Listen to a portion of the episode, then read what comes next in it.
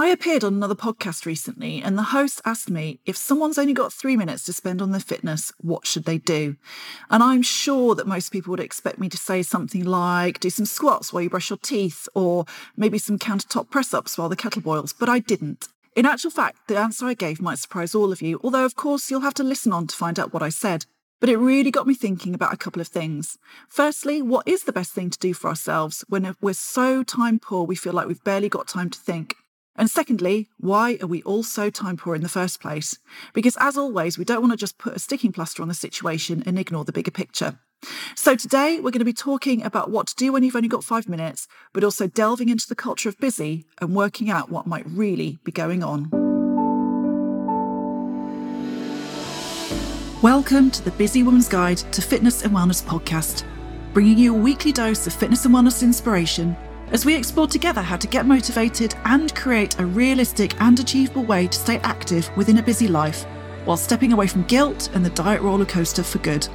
Together, we'll unpack some of the myths and unhelpful messages from the traditional fitness and diet industry so that you can find a better, kinder, more helpful way to fit exercise and wellness strategies into your life, improve your confidence, and feel amazing. I'm your host, women's fitness and wellbeing coach Alix Hubble founder of ChickFit, mum of two, and a firm believer that exercise and eating well can go hand in hand with chocolate, wine, and lots of rest to create a happy life. You can find out more about me at chickfit.co.uk or head to my social media channels at AlixChickFit.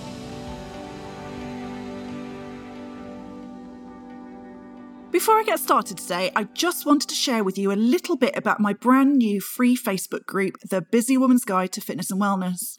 Come over and join us if you want to welcome more confidence and wellness into your life, you want to look after your health and well-being, and you want to empower yourself to build fitness and wellness into your routine to support this. One that's going to work around a busy life in a kinder, more realistic, and more sustainable way. You'll find the link in the show notes, and I would absolutely love to see you over there. Welcome back. Delightful, as always, to have you here listening in. As I record this particular episode, we are hurtling towards school summer holidays, which means that right now I am busy with a capital B. Not so much actually with face to face sessions, as some of my clients are off on their holidays or they've got various end of term things going on, but I'm definitely feeling that pressure to get lots of planning and filming and admin off my desk before the kids are off school in a week or so. In fact, one of the reasons that I did decide to become self employed is the fact that I can choose not to work in the holidays and be around for the kids instead. But it also means that the pressure is really on when you know you're going to be having some time off. And I know that it's a really universal thing that pre holiday pressure to tidy up all of those loose ends before you go away. But I think that a lot of us actually live the majority of our lives like this, always trying to keep on top of everything, never quite getting to the end of the to do list, always under pressure of some kind, which is probably one of the top, top reasons that a lot of women find it hard to keep up any kind of fitness and wellness routine. It almost feels like a luxury to have that time, doesn't it? And obviously, that's why I called this the Busy Woman's Guide to Fitness and Wellness, because I know that this is what a lot of us are experiencing. So, before I tell you what I think we should be doing with our five minutes, I just want to talk to you a little bit about why exercise can feel like something we want to do, but something we just don't have the time for. And of course, the answers are complex, and a lot of it is related to the expectations society puts on women and the expectations we put onto ourselves as well expectations that we all know are pretty much impossible to live up to, but we do try and do it anyway. So I'm not going to go over that because, you know, we all know, we all understand what those pressures are. But I think there's one thing that we don't necessarily think about, but that I think a lot of us have in common. And that is that we are all a bit addicted to busy. Now, hang on a minute, I hear you say, of course I don't want to be busy all the time. Of course I want to have more time to do things myself.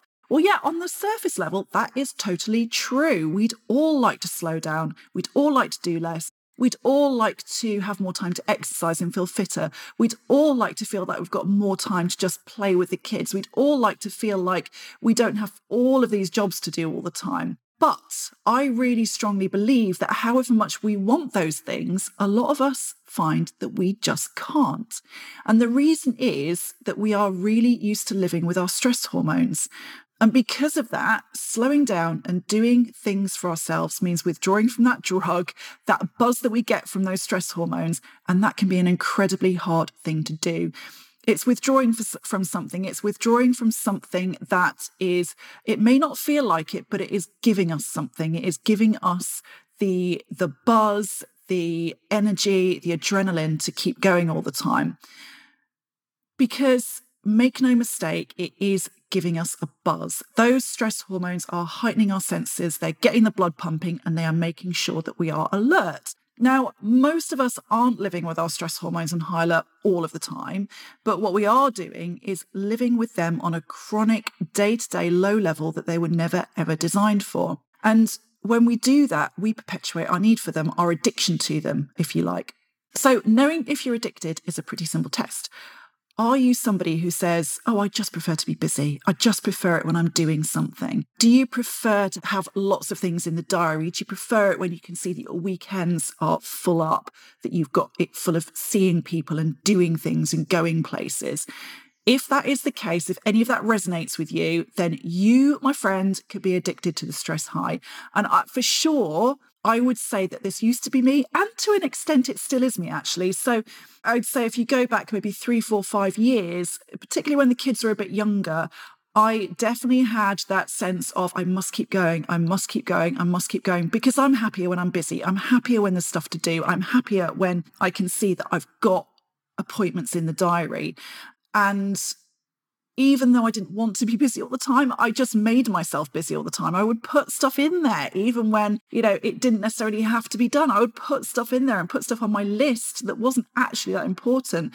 I would put appointments in my diary that I didn't necessarily want to do because I was addicted to the busy, because I was addicted to doing and achieving. And I think that a lot of that comes down to the fact that it makes us feel needed, it makes us feel important, and it validates us as well. So not only are we addicted to those stress hormones because we are so used to living with them, but the busyness, it validates us. It makes us feel good about ourselves because we are in demand, we are important, and we are needed.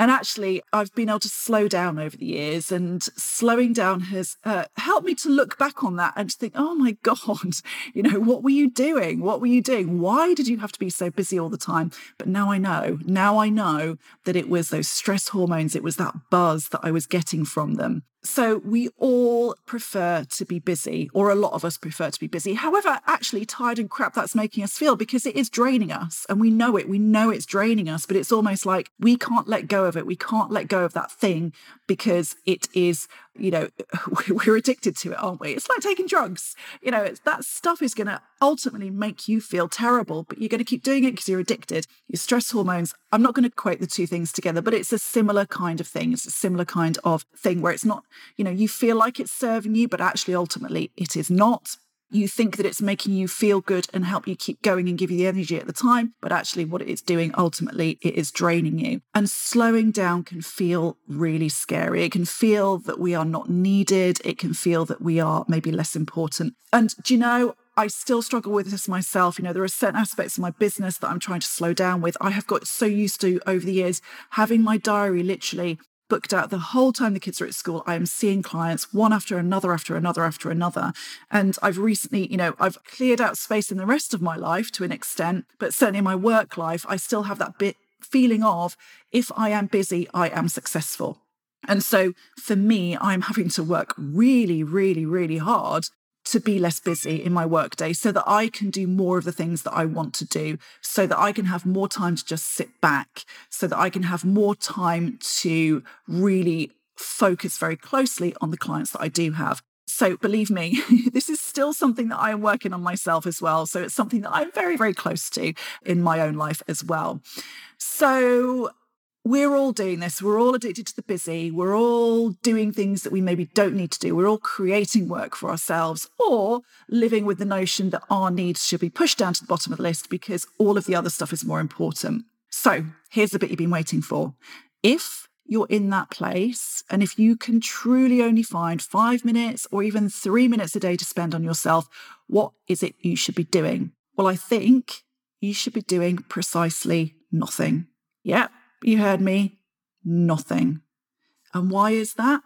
Because the first thing we need to do is prove to ourselves that we don't need to be on the go every minute of the day. We need to create a space that is just for us, I don't want you to use that time to cram something else in to try and achieve another goal. I want you to just be. And that doesn't mean putting the TV on or scrolling through your phone and looking at social media. It means sitting down, or maybe even better, lying down and just being for five minutes. Close your eyes, breathe, be in that moment. Will it be uncomfortable? Totally. You are going to be itching to get up. You're going to be itching to do something. It's going to feel like a really long five minutes because all the time your mind is racing with all of the jobs you've got to do, the things you've got to tick off the list. But this is important, okay? This is your first step towards creating time and space. But more importantly, this is the first step to proving to yourself that it is possible. We're all convinced that we don't have the time. So I want you to prove to yourself in that five minutes or that three minutes that it is possible. It is possible to create space. And like I always say with these things, just start small because once you've created that five minutes, you can gradually add to it. And then eventually you can put other things in your time that you want to include. That may be exercise, more time for self care, or whatever it is you feel that you are too busy for right now, but that you would like to do. So, what do you think? Could you potentially be a bit addicted to your stress hormones? Would you maybe like to be less busy, but you don't really know where to start? Does that five minutes a day of nothing feel like something you could do, you could try? I'd love to hear what you think. So do share your thoughts with me. And if you've got a minute right now, don't forget to hit the subscribe button and maybe even pop me in a rating and a review. Right, I hope that was helpful. I'm going to look forward to seeing you all again next time. Enjoy your five minutes of nothing, and I will see you all again next time. Thank you so much for joining me today for the Busy Woman's Guide to Fitness and Wellness. Don't forget to come over and join me on my social media channels at Alix Chickfit for plenty more inspiration.